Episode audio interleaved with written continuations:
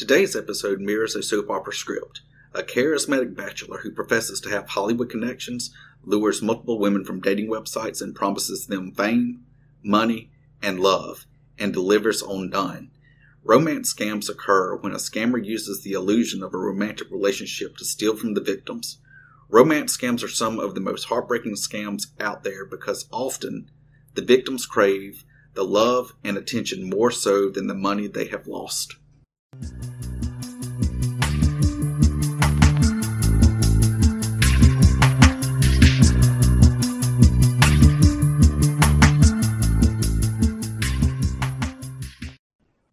Welcome to Real Life Regulators, a podcast aimed at educating investors using real cases. This podcast is brought to you by the North American Securities Administrators Association, also known as NASAA. I'm Nick Bondrew, the marketing specialist for the Alabama Securities Commission, and I'll be serving as one of your hosts. And today, my co host is Lynn Peters, Director of Communications of the Financial Education Outreach Division with the Washington State Department of Financial Institutions. And joining us today is Mr. Howard Dargan. Mr. Dargan is the Bureau Chief Invest- of Investigations with the Florida Office of Financial Reg- Regulation. We are here to talk about what happened, what went wrong, and what you can do in the future to best protect yourself from securities fraud. Welcome to the show and thanks for joining us today. Before we get to the case, let's start off and tell us a little bit about who you are and what you do. Mr. Dargan? Okay, certainly. Um, I've been basically in uh, public service for the last uh, 20 years. I started with the SEC. Um, I worked there as an enforcement attorney, then as a branch chief, uh, from there, I went to the U.S. Attorney's Office, worked as a AUSA for eight years there. I was in private practice for 14 years doing white collar crime. Um, then I circled back and came back to public service. Um, was with the Attorney General's office for another six years before joining the Office of Financial Regulation.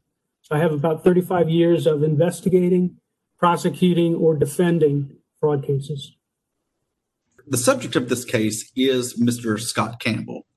Can you briefly describe this case? When I think about this case, I, I may be dating myself, but I think about uh, that movie uh, with Danny DeVito, Other People's Money.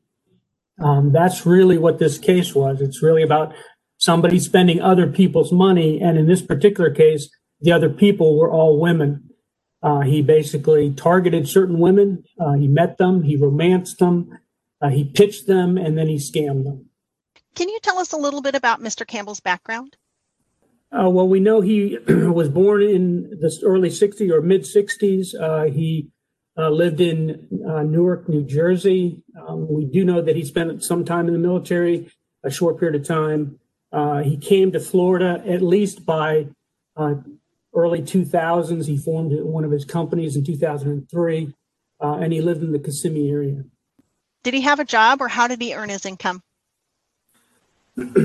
well, when he when he got to to Florida in uh, 2000, um, he apparently by at least 2003 started this company called BDO Records, and um, essentially started soliciting women to um, invest in his company. Uh, basically, going to be the next um, American Idol, um, America's Got Talent, one of those things. He and he pitched himself as being um, basically a, a, talent scout agency, and so that was his his job, if you if you will, um, basically soliciting women to uh, invest in his company and using their funds uh, however he saw fit.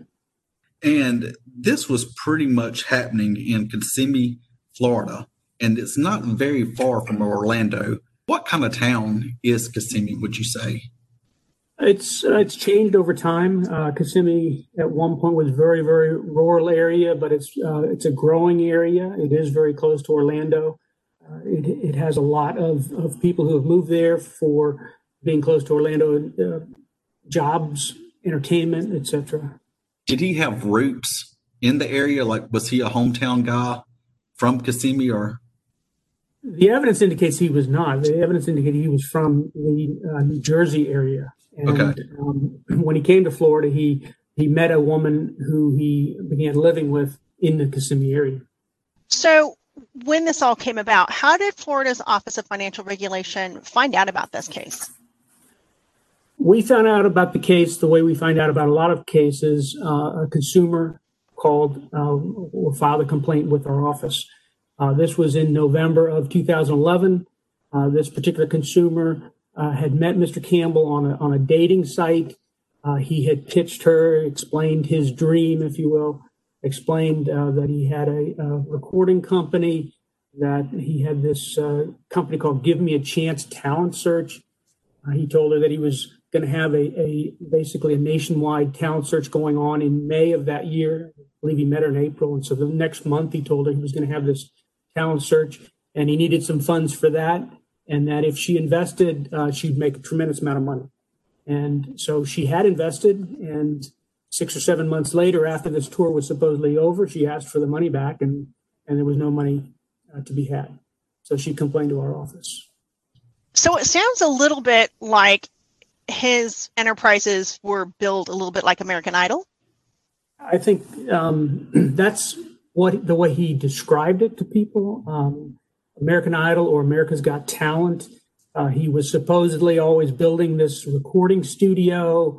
Uh, he told people he had a nation, nationwide talent search going on. He, he, solicited money for an RV so he could do this nationwide search. Um, he claimed he was developing these new artists. He would train them, manage them, um, and basically make CDs and help them launch their career. So that's that's really the pitch, if you will. Did he have a previous music background? Was he talented himself in music, or how did he get into this? I, I think the evidence, the consistent evidence that came out, was that he did honestly love music. Um, and he may may have played an instrument or, or something of that sort. Uh, the website described him as having uh, being a 25 year veteran, but certainly there was no evidence that was presented at trial that that would substantiate that.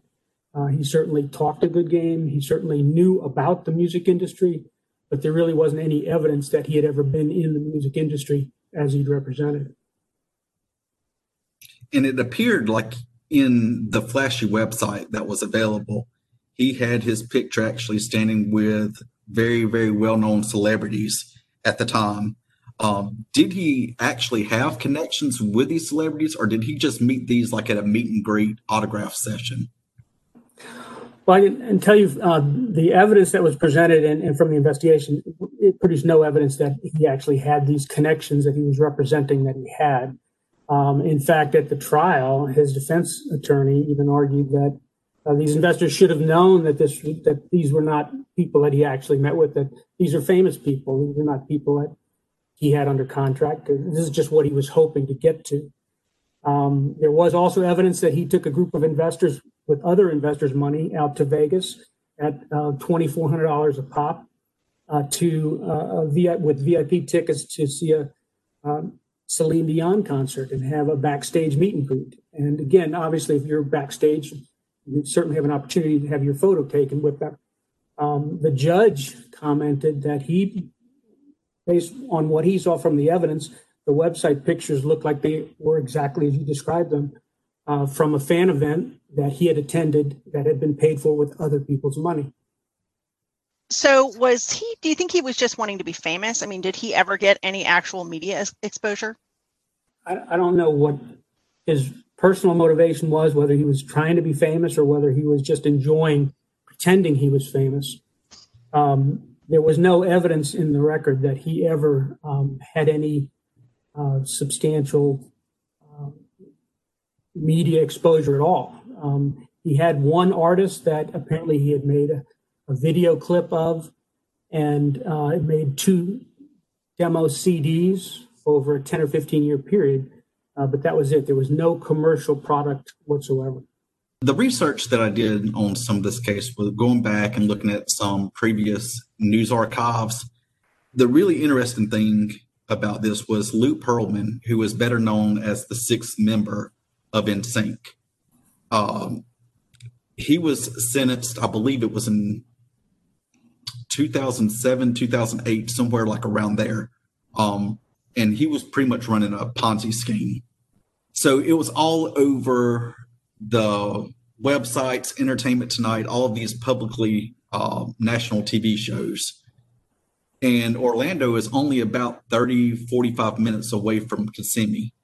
So the what he was trying to do, do you think that he was kind of using Lou Pearlman's business model for like uh, the boy bands and the girl bands? Do you think that's that that was kind of like his goal?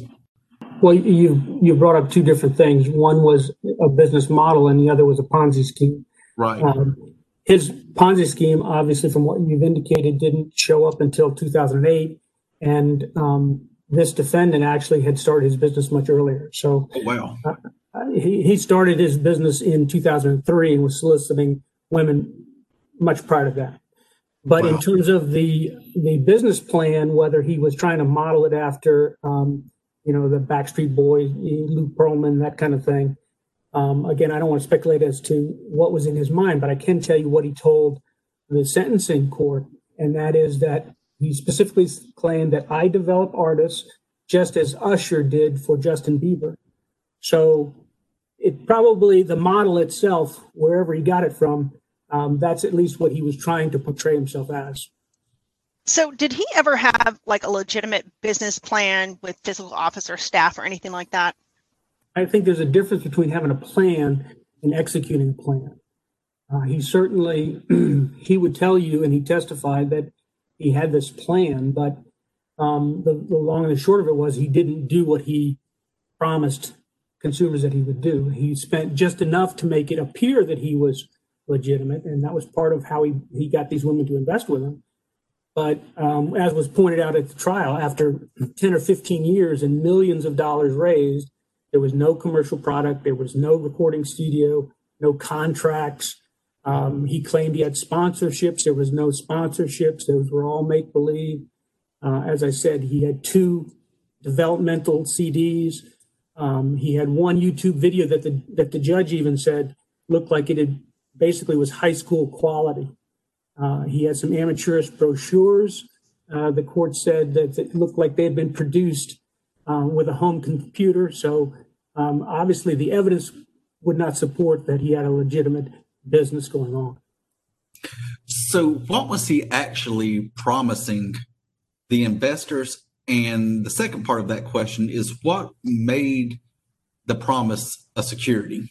What he was promising investors was that if you give me your money, I will uh, create this business and uh, we will all be rich. You're getting in at the ground floor. We're going to make millions off this, just as other people have.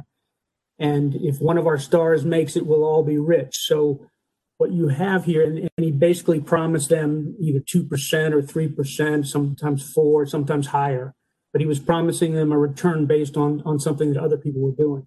So it, it would classify it would qualify as a security, even though he wasn't giving them shares of stock or anything of that sort. He was essentially entering into an, what would be called an investment contract, which does constitute a security, where you have a, a group of people who are investing money in a common enterprise or common scheme, where the uh, returns are to be derived from the efforts of someone else, not from your own efforts. So it is a classic uh, security, and it, and it could have been charged as such. How did he get money from his investors, so to speak? I mean, were they just handing him cash? Was there? How did you find the money trail? What was the money trail like? The very first victim who came in described how she had given him twenty-eight thousand dollars, and so um, there was a a money trail, so to speak, to follow. Um, as part of our work, uh, we contacted investors. We um, obtained the bank records from you know one check, seeing where it was deposited, getting the records, seeing if there are other potential investors. Um, we were able to identify at least 20 investors in Florida um, who had invested in this. Uh, and basically, what the evidence showed was he would get them to give cash, give checks. Um, he would take proceeds from uh, insurance policies. He got some people to mortgage their homes, equity out of their homes. Uh, he would just take and take and take. And when they were out of cash, then he would ask them to open up lines of credit. And some of these people opened um, credit cards, bought things for him on credit. Um, it's just a relentless pursuit of other people's money.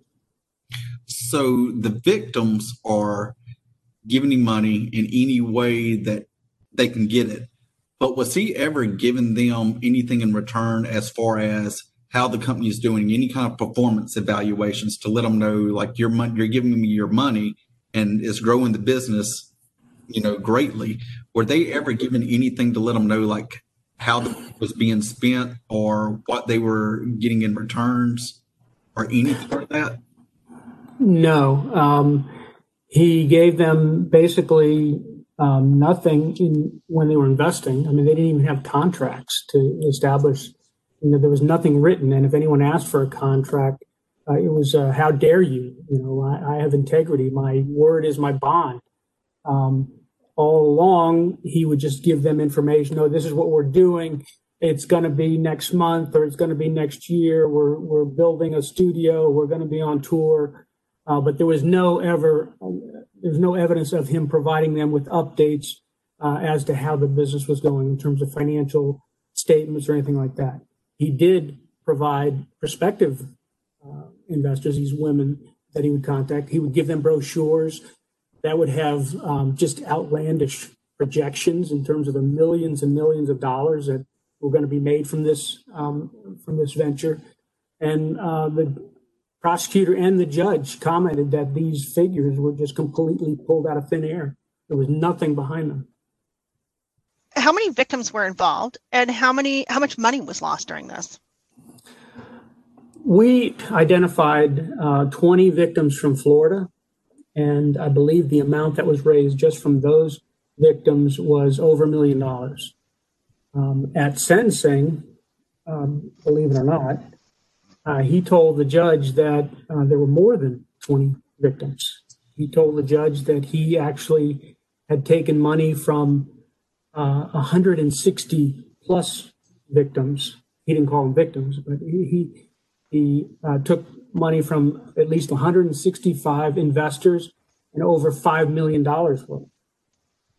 Again, I don't know why he, I guess what he, the point he was trying to make is I must be legitimate because all these people gave me this money. But it was um, surprising that such an admission would be made. It was surprising to me that such an admission would be made right before sentencing. Well, how did he meet his potential investors? He met them in a variety of ways. um, he met them on dating sites, um, Match.com and some others. Um, he met them through social media. Um, basically, would strike up a conversation, uh, chat, or whatever. Um, develop some type of rapport and try to move it forward as a relationship, and then eventually would uh, invite them out for a date, and, and then there would be an actual date. Um, but he also, on in addition to the dating sites and the media, social media, he also um, found these women just in chance encounters. And maybe they're not chance encounters, but he seemed to have found a lot of women um, in stores. He found them um, at a casino. He found them uh, walking in a parking lot. He met one of these victims at an airport in Amsterdam. So clearly, what was happening is he would pitch anybody, any woman that he found who he felt um, was going to be receptive or, or fit the type of woman that he was looking for. Did he have a type? He, he, he did. Uh, at least the evidence indicates he did. Um, the evidence indicates he wasn't looking for some young babe, you know, uh, at the beach. He wasn't looking for, um, you know, any, anything like that. Um, he was looking for a certain type of woman. He was looking for a more mature and older woman, uh, maybe in her, her, 40s or 50s, uh, divorced, uh, maybe widowed, someone who was lonely, uh, someone that maybe was coming out of a bad relationship or, or just needed somebody to talk to. Uh, what he was looking for, and, and, the judge commented on this, that he was looking for women that he could manipulate, that were emotionally vulnerable.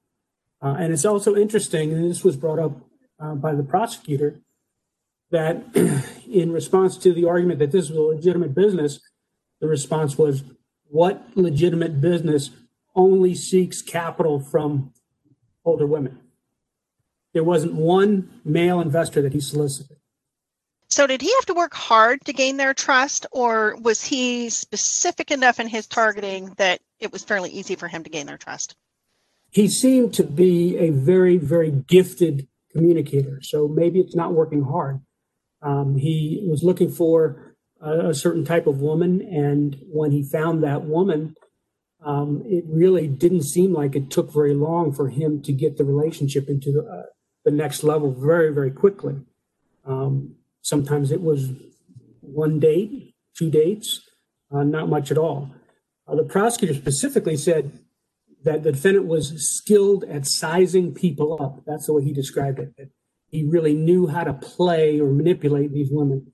And even the judge said, this is a quote from the judge, you have an uncanny, uncanny ability to identify women when they are particularly vulnerable. And the judge found that to be um, disturbing and egregious. Of the 20 plus women that were victims, did any of the victims know each other or did they ever talk to each other about things just not seeming to appear right?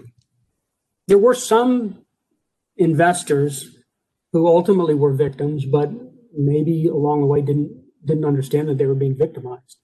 Uh, and some of them came in and, and volunteered at, at the homes that he was staying at, where he supposedly had his recording studio. And so clearly, some of those people who were investors would have known of other investors because they were sending out some communications uh, over time. But I think the evidence uh, suggested that most of these investors did not know each other. Going back to his background, were you aware of any criminal charges in his background? Uh, the judge made reference at the sentencing to the existence of certain charges. Um, and one that was mentioned was a an offense um, while he was in the military. There was a, a conviction, a court martialing, um, and he ended up serving I think two years in confinement for that charge. One of the things we know about folks who are good manipulators is that sometimes they can manipulate in other ways. They can, they're they're a perpetrator of domestic violence, that type of thing. Was Campbell ever violent with any of his victims? Um, because we know he established some of those more romantic relationships.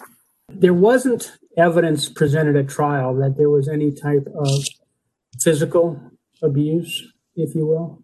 Um, but there was uh, a lot of evidence um, that um, you might characterize as, as emotional abuse or, or verbal abuse, those kinds of things. Um, he he went through a period where he would be very romantic and very attentive and what have you. And once he had their money, um, and the prosecutor even described this well, um, he changed. It was almost like a Dr. Jekyll, Mr. Hyde. Once he had their money, then he became abusive. If if they questioned him, where well, how come I don't have a return? How come I never got a, a contract? Um, he would use uh, very he would become very aggressive. He would use threats verbal abuse. Uh, there was a taped voicemail that was played at trial and the judge just described it as disgustingly vulgar and threatening. So there was no no physical abuse that was put in the record that i'm aware of. What did the victims find or the ladies that were dating him what was their appeal towards him? I think he he came off as as very confident. Um, he was very knowledgeable. He appeared. Um, he seemed to know what he was doing. He seemed to have an answer for everything. Um, you know, early in the relationship, you know, when they would ask about his business, um, he was very charming. Um, he he would woo them. He paid attention to them, and I hope my wife isn't listening to this, but he probably did all the things that she would would want me to do. He listened. He would send flowers. Uh, he would send texts after their date. Oh, how's your day going? Uh, he really made them feel special during that part of his enticement. Um, he appealed to two very strong uh, emotional needs. Um, he would talk to them about, you know, his dreams and what are your dreams, and so he would he would um, talk about things that would would go to um, financial security, um, romance, two very powerful uh, human needs. And um, he basically then would, would try to just get them to believe in his business and he would show them just enough legitimacy to make them believe to get their money. So he basically worked them like it was his job because it was his job to do that. And, and again, playing on uh, vulnerable victims' very powerful emotional needs, telling them you're getting in on the ground floor. You'll never have another worry uh, financially. You, you won't have to worry about a thing, and and making them feel loved and cared about. And so, the very powerful emotions that he was he was stirring. At least until he got their money. And then there was a change. A, the prosecutor described a three step approach for him. And one was this seduction phase, uh, where he would listen and there would be talk of romance. And uh, he would actually meet their fam, some of their families, and he'd send them flowers. And then there was a perception phase where he was trying to get them to buy in and believe the illusion that he was creating to, to get them to part with their money. Uh, and that's where he would use his fake website or he would show them those bogus projections or the brochures and things like that. He would use name dropping. um, he would tell them about, oh, I have all these facilities, I have a professional staff, and we're going to be training and uh, the, these artists. They'll get voice training and um, we'll manage their careers. And once he, he got their money, then came the third phase, which was the intimidation phase, basically just keeping them in line. And it is remarkable. He started in 2000 to 2003 time period, and we didn't get a complaint until 2011. So a, a lot of the uh, the fraudsters that we've up until this date on this podcast that we've kind of profiled, a lot of these fraudsters they have family members, they have coworkers, they have people that's in the office that could have potentially have seen some red flags or they're seeing this influx of money that's coming in that wasn't there in the past. Was there any was there anybody that could have seen all of this money coming in and just wondering what or was there was there anybody that asked questions about this? If questions were asked, they were they were by individual investors about why I haven't I gotten paid that that kind of thing. Um, there were a, a, couple of investors who he befriended. Um, not all of the relationships were sexual. Some of them were, some of them were not. But um, there were some that developed friendships with him, and some of them were volunteering at the homes where he supposedly was having this recording studio. And so, um, were they in a position to know more than others? You know, it's speculation. Um, but, you know, in some of these cases where you've got a, a a victim, an investor, um, sometimes they don't want to know. They're, they, um, you know, knew or were they deliberately ignorant in not knowing? Um, sometimes it's it's a little of both. So, did you have any of the victims who actually started asking questions? I mean, a lot of them don't want to, but did you have any who did? There were there there were several who asked, "Why can't I get a contract?" or "Why you know what's taking so long?" And he had one excuse after another, and ultimately uh, if he needed to to control them, there would be um, you know abusive language, there would be threats, there would be uh, intimidation. You know, how dare you? You know, I, I, do you know who I am? You know, um, so um, people did uh, apparently ask questions, but again, you're talking about a very vulnerable group of people, and so they would were only willing to go so far. So, in all, from your investigation, a two part question How much money do you estimate that he actually was able to take from the victims? And what in the world was he doing with the money if he wasn't really putting it back into the recording business? Um, can I? I'll, I will ha- happy to answer that question. Can I go back to um, one other point on you asked Absolutely. about you asked about um, if employees were in a position to know and if any did know. Uh, there was at least one uh, associate of his who, after he was convicted, um, sent letter at his direction, sent letters to all the um, consumers, all the victims, basically sending them more promotional, the old promotional materials, getting them to think, hey, there's a chance if he doesn't go to jail, there's a chance that all this can can be made right and we can all get our money back.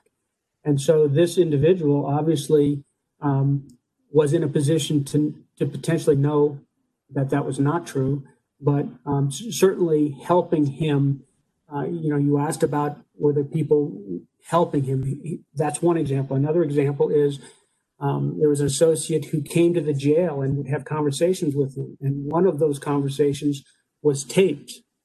Actually, many of them was taped, but one of those conversations was actually played at his sentencing, and he basically uh, instructed this woman to concoct a fake letter that would go to all of the consumers, the investors, and potentially go to the judge as well, uh, talking about what a great guy he was and how this supposed investor, this anonymous investor, uh, didn't uh, feel that he had done anything wrong and didn't want him to go to jail because everyone would lose if he went to jail. And so he essentially was asking her to concoct this letter. And on the tape, you hear him saying, um, be careful when you make this, you know, use gloves. Don't get your fingerprints on this, this letter you're going to send. Don't send it uh, from the Orlando area. Uh, go go down to Fort Lauderdale or Miami, so it won't look like it came from around here. And uh, so you had some people on his inner circle uh, who were actively assisting him. And again, whether they knew it was wrong or whether um, they just believed him, you know, or they were desperate, hoping to get a return, that's only speculation. But all I can tell you is that's what they did. What was his end game, aside from bringing in money? I don't know what his end game was, if he had one. Um, he clearly was using other people's money, and he told the, the judge that um, all he needed was a little more time and a little more money, and this would all work out. So maybe he didn't have an end game. Maybe he thought he could continue collecting money from consumers and, and investors uh, and and live a ripe old married life on other people's money. I don't know. Uh, it would be sheer speculation. So, well, so his end game was in question. But do you have a feeling of what his motivation for executing this scheme was? Was it because he could have potentially been way behind on bills or he didn't have a skill that he could put into the real world to have a trade to make a living for himself? Or did he just look at this as just a way, an easy way to make a buck in a quick way? Um, again, I I don't know what's in his mind, but I mean, I can tell you what the prosecutor, the theme of the prosecutor's case was that he simply didn't didn't want to work. He wanted to do what he wanted to do on other people's money. He, he was he's gifted. I mean, he's a great, apparently and a great communicator, and probably had a lot of potential to do a lot of other things, um, but chose to do, to do this because it was a lifestyle that he wanted to lead. What was he using the money for? we found evidence that he had collected more than a million dollars from 20 investors. And, and I believe I told you that uh, he testified at, at, sentencing. It was much, much more than that and much longer than we, we knew of. He claimed he was doing it for 15 years and raised $5 million from over 160 investors. But the money that we saw coming into the accounts that we were able to, to trace showed it was at least a million dollars from 20 Floridians. Um, and basically, the money was used uh, to support his lifestyle, whether it was housing, paying the mortgage on where he was living, putting improvements in the house where he was living. It wasn't even a house he owned, but he was using other people's monies to make it more comfortable for himself. Uh, food, entertainment, uh, and then gambling. He spent hundreds, literally hundreds of thousands of dollars gambling at Hard Rock uh, Seminole Hard Rock in Tampa, um, numerous trips to Vegas, every casino you could think of. There was evidence of him uh, taking monies out, ATM transactions, Caesars, uh, Bellagio, everything you could, Golden Nugget, just to name a few. Um, casinos in Biloxi, Mississippi, casinos in Atlantic City. Uh, he was gambling everywhere. And it's interesting the defense tried to claim during the trial that you know you can go to Vegas for a lot of different reasons, and it doesn't have to just be be gambling. He could have been buying recording uh, equipment because it's cheaper out there, what have you. So they made that argument at trial, and, and the jury obviously didn't believe it.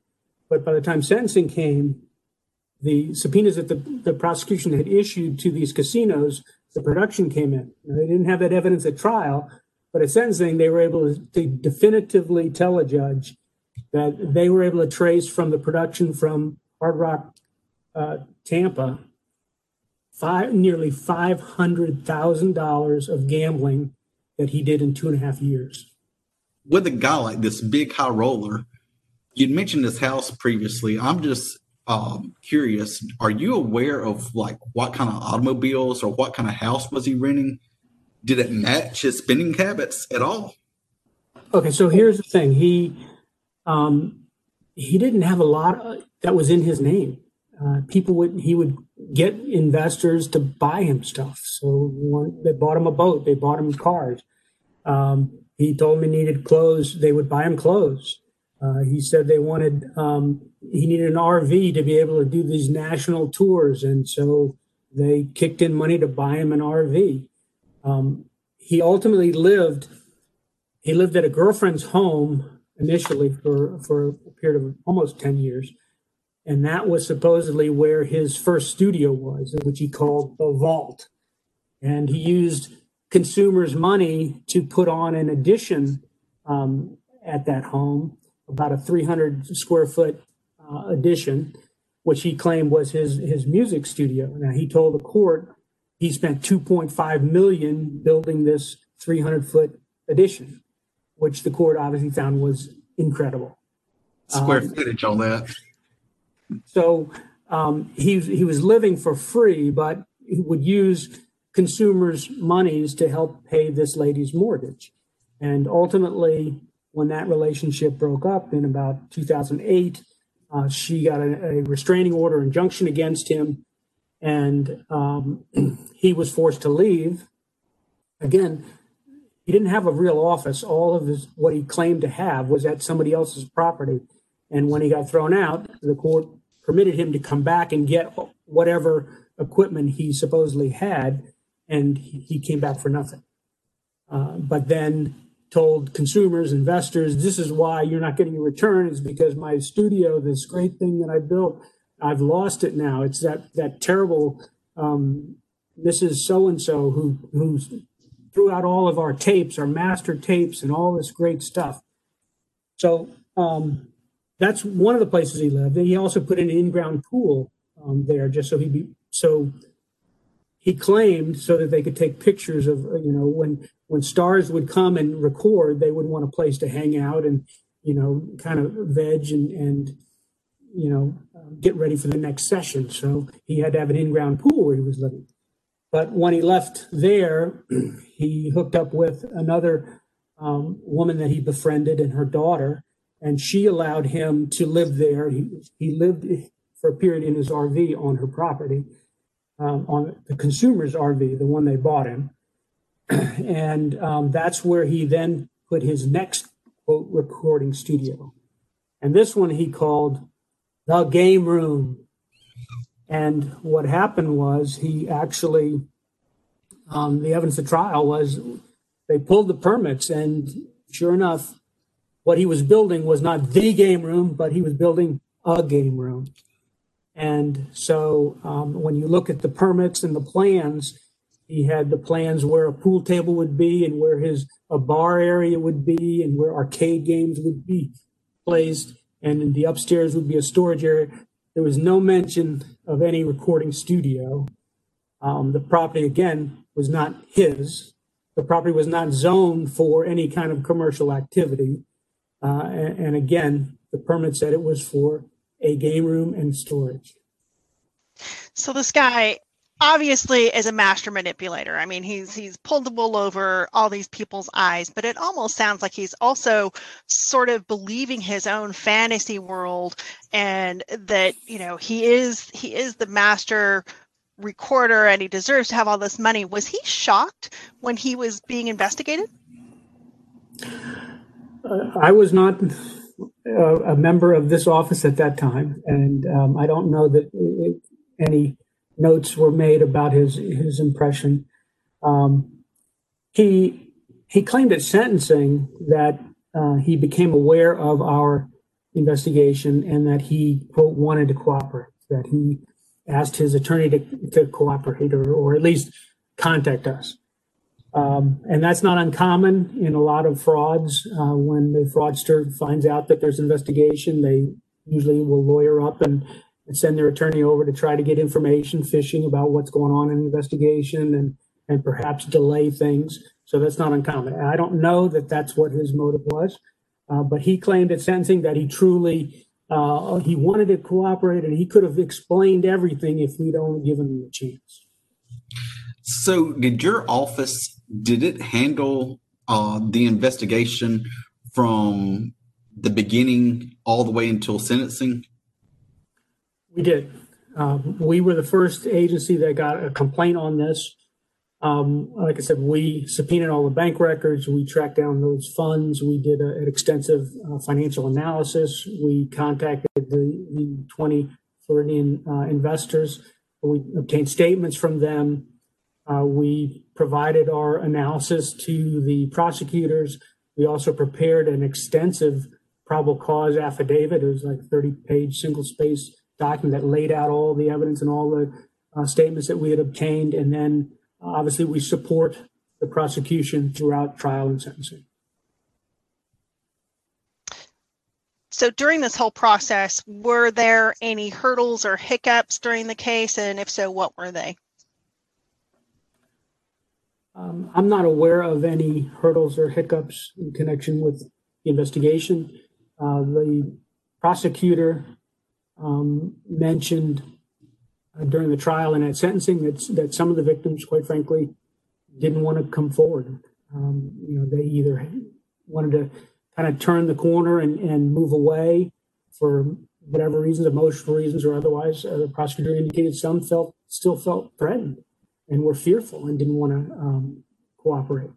So at trial, there was some hurdles to overcome because they had uh, the information, I think, named 14 specific consumers.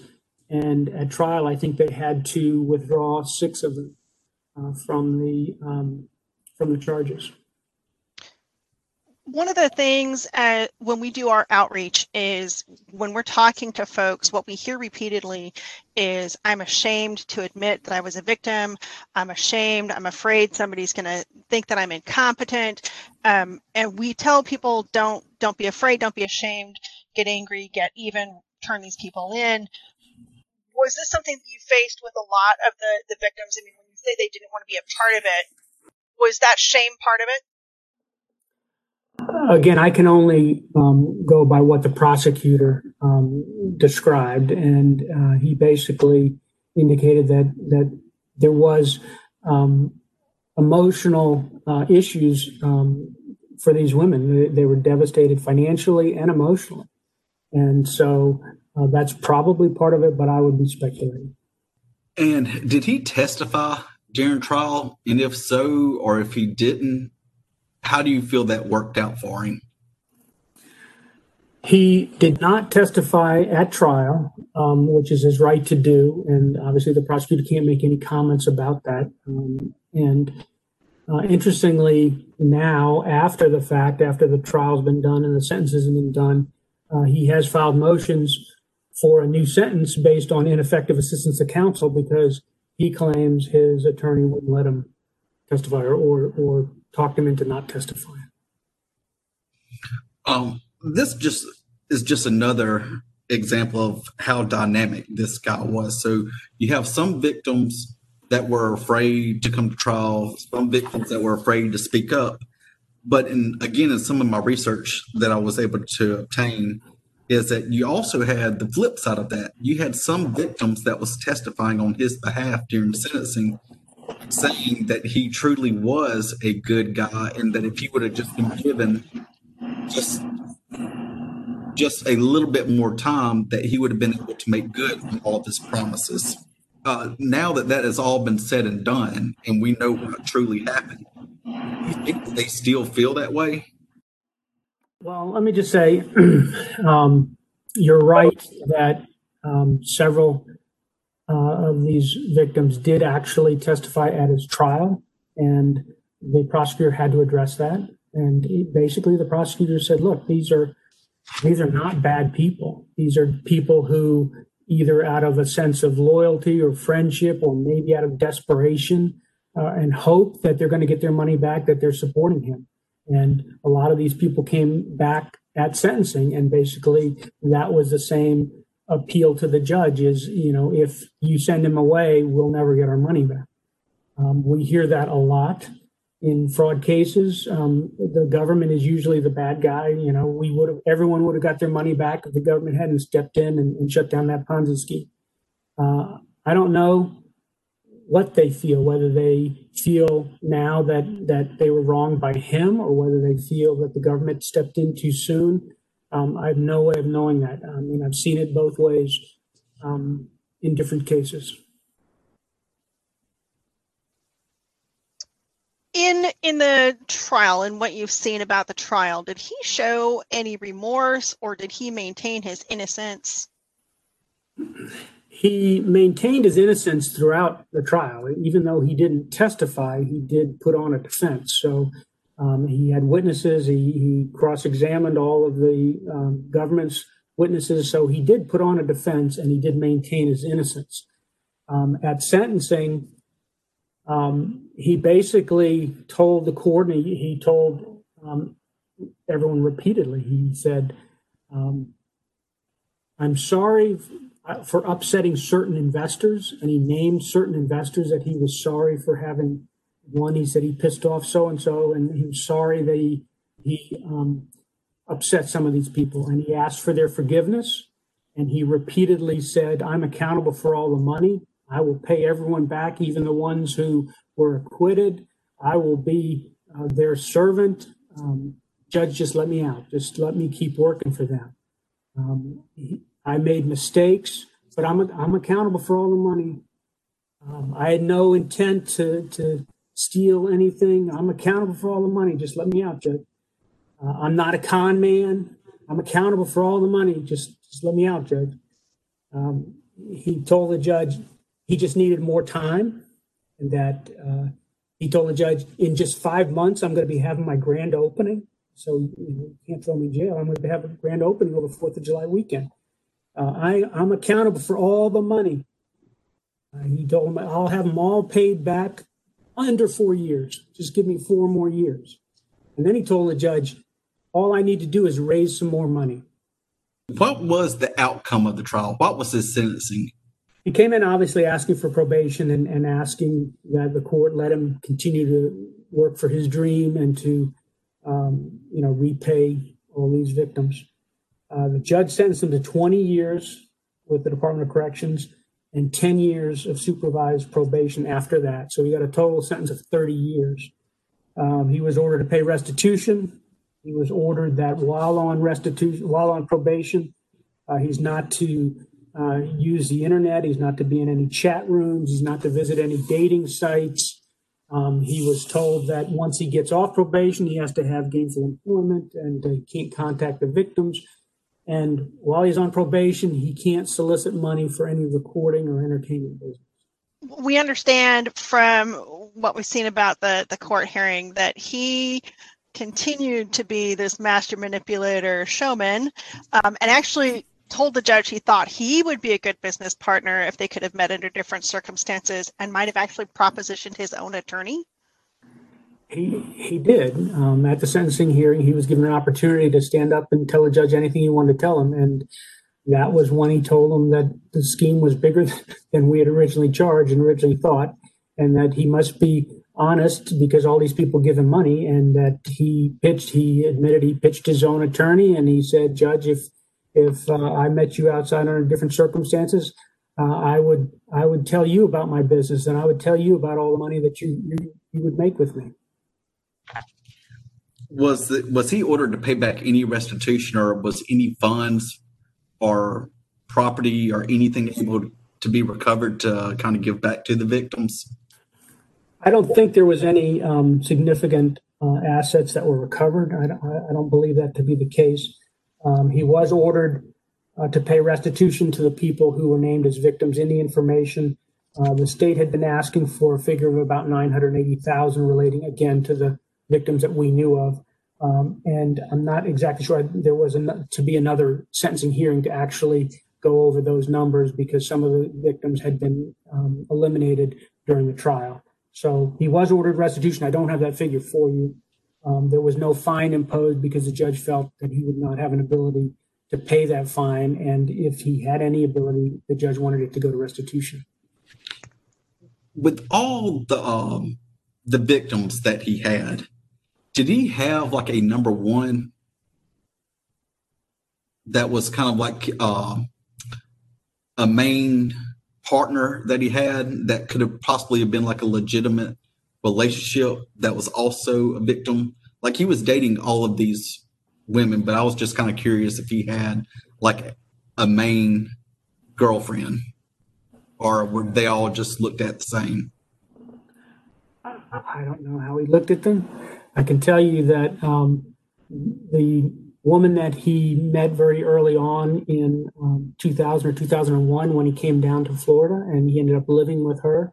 It seems as though he lived with her from uh, when he got to Florida in early 2000 until that restraining order in about 2008. So that's the only evidence that I'm aware of in terms of a, a real long relationship.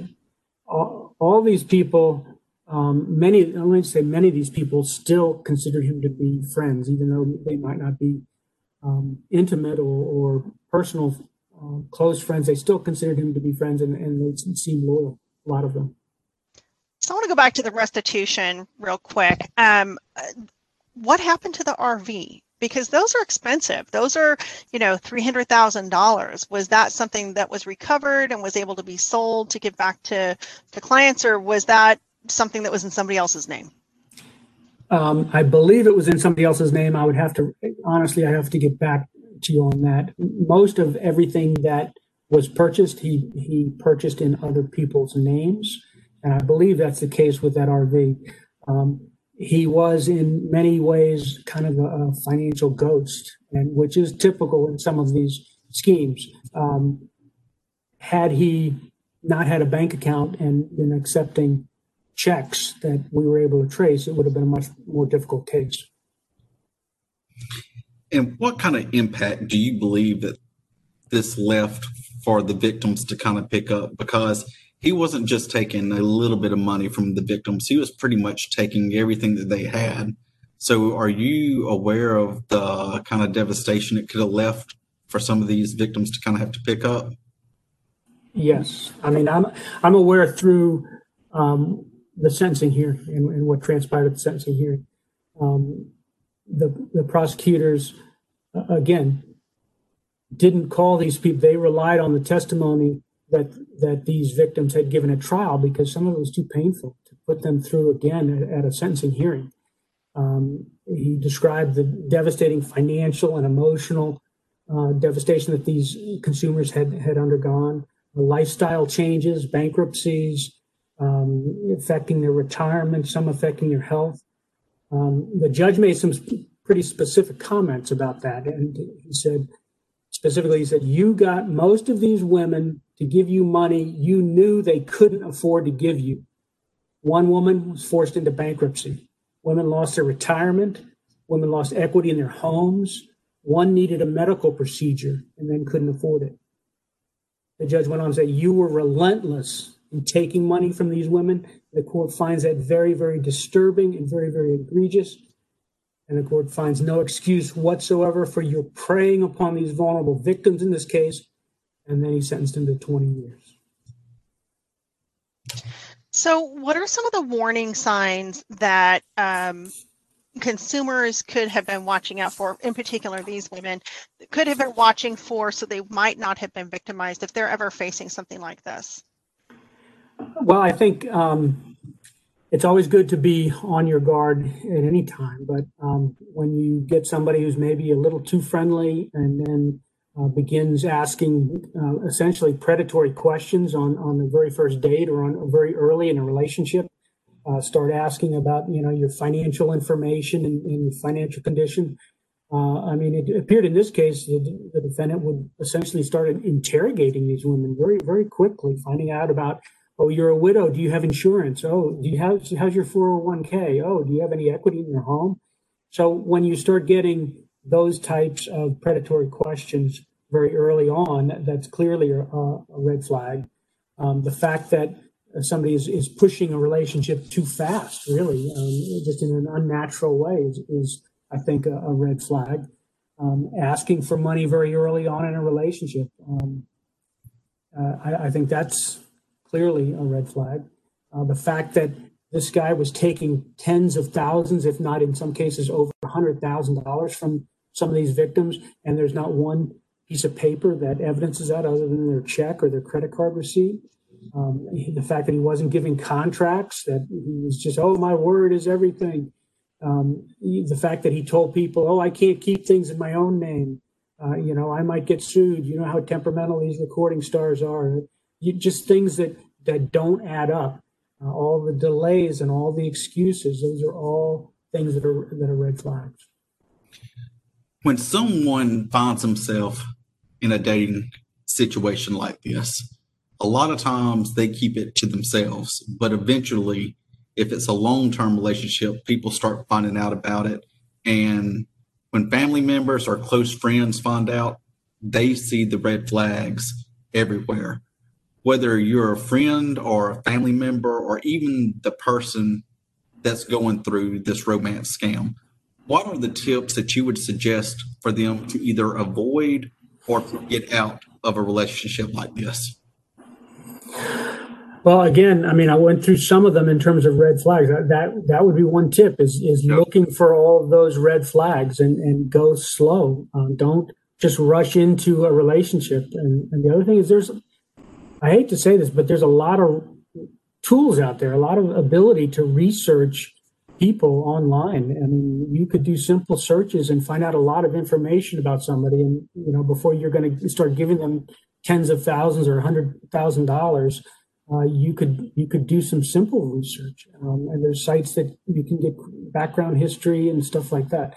Um, if, if the relationship again, it, it's kind of like the investment um, warning that you always hear. If it sounds too good to be true, it probably is. Well, if the relationship, this guy or this woman seems too perfect, um, you know, maybe you should think about that and and, and be cautious. Um, again, if, if they're asking for money very early on a relationship, I mean, that's something that is, is a clear warning sign. And, and at that point, you probably should be talking to trusted friends and, and relatives. I mean, that's really a, a, good tip that you suggested. Um, talk to somebody who has an objective view of the situation. Gotcha. So you mentioned background history um, and that people should be looking at these kinds of things. Um, and you, you mentioned earlier that he had a, a criminal record previously. Do we know if he had done this type of activity before? Would this be something that would have shown up in a, a basic criminal background check for those of us who might, you know, date someday and do that type of thing? um, when you say, had he done this before, you, are you talking about had he been charged with this specific crime? Because no, the answer would have been no. Uh, they would have found out that um, potentially, uh, as the court indicated, that there was a, a very serious charge outstanding against him. Um, I don't know that um, it involved the same fact pattern that we have here, though. I think the, the circumstances of that conviction, uh, it was a military conviction, uh, were, were different. But no financial crimes at that point. None that that um, I'm aware of um, in the public record. So, with this case, uh, this would be classified, I guess, as a security fraud case, but it's also really a romance uh, scam. How do you feel that this is different from your typical romance scams, or the younger generation calls catfishing? Because the MTV actually has a very, very popular show about catfishing, and it also seems like Dr. Phil has one episode a week of people from every generation, from being 20 years old all the way up to about 80 or 90 years old. People are being catfish, falling victims to romance But in this particular case, how do you feel that this from what you've typically seen in your office? Okay, so uh, first I got to say I'm I'm familiar with catfish or whatever it is. Um, yeah. It's not my generation. Um, I think this case has a lot of similarities to a typical romance scam um, online that you see, um, but it has some differences as well. Um, certainly, here he was targeting women, which happens in, in many times in these romance scams online. Uh, he certainly was trying to establish a, a, relationship with them as quickly as possible, which they do on on online uh, situations, trying to gain their trust. Uh, in the online situation, many times uh, the the scammer will try to take them off that dating site and get to just have some personal private chats where they can then really start to develop uh, the emotional manipulation that goes on. Uh, we didn't have that here, but he did very quickly uh, invite them out to to dates, and, that's when uh, that part of it could take place. Um, these these typical scams online, you have somebody who is, a master manipulator, we certainly have that here.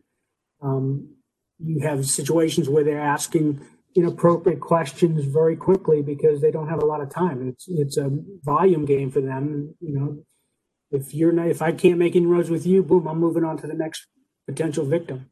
And so he did that as well in terms of he was targeting certain types of women, and if it was not that type or it wasn't going anywhere, he was going somewhere else quickly. Um, but again, asking inappropriate questions very early in the relationship, that's very common. It was common here and it's common online scams. Uh, and then the, the promises and excuses that are made uh, in these online scams, many times they will they'll tell the victim they need money for X, Y, Z, or maybe I need money to come home. I want to see you. I want to meet you, but they never do.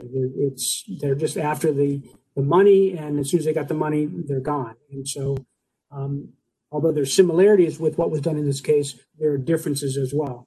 Um, for example, he actually was meeting these people mm-hmm. in the online situation. As I said, they don't typically do that. Um, in the online situation, many times it's a one and done, and they're gone. Um, he was not. He was relentless. It was one and one and one and one and one and one until it was no more ones. Um, and then it was, well, give me credit, give me this, give me that, buy something else for me. So um, that is a little different than the typical online uh, dating scam, romance scam that you see. It lasted much longer and the contact was much more intimate. Um, the other difference that's kind of notable is in the um, online schemes, oftentimes they'll ask to, that the victim send them funds in a way that is is totally untraceable, whether it's gift cards or something like that, some kind of uh, wire, uh, Western Union or something of that sort. Um, here, he was oftentimes getting checks that he was depositing right in his own bank account. So, uh, it's very similar to scams that we've seen um, with a little wrinkle, and I, I think he just enjoyed um, enjoyed that aspect too of having that that um, power of these women for uh, a longer period of time. Gotcha. Well, is there anything that we have left out today about this case that you feel that the listeners need to know about? No, I think you've covered it pretty well. I mean, it's it's just again a situation where um, you need to be diligent and, and obviously use common sense. Um, you know, look for those warning signs. Um, you know, don't be isolated. Don't allow somebody to isolate you. Talk to your trusted friends and, and your advisors and um, family members.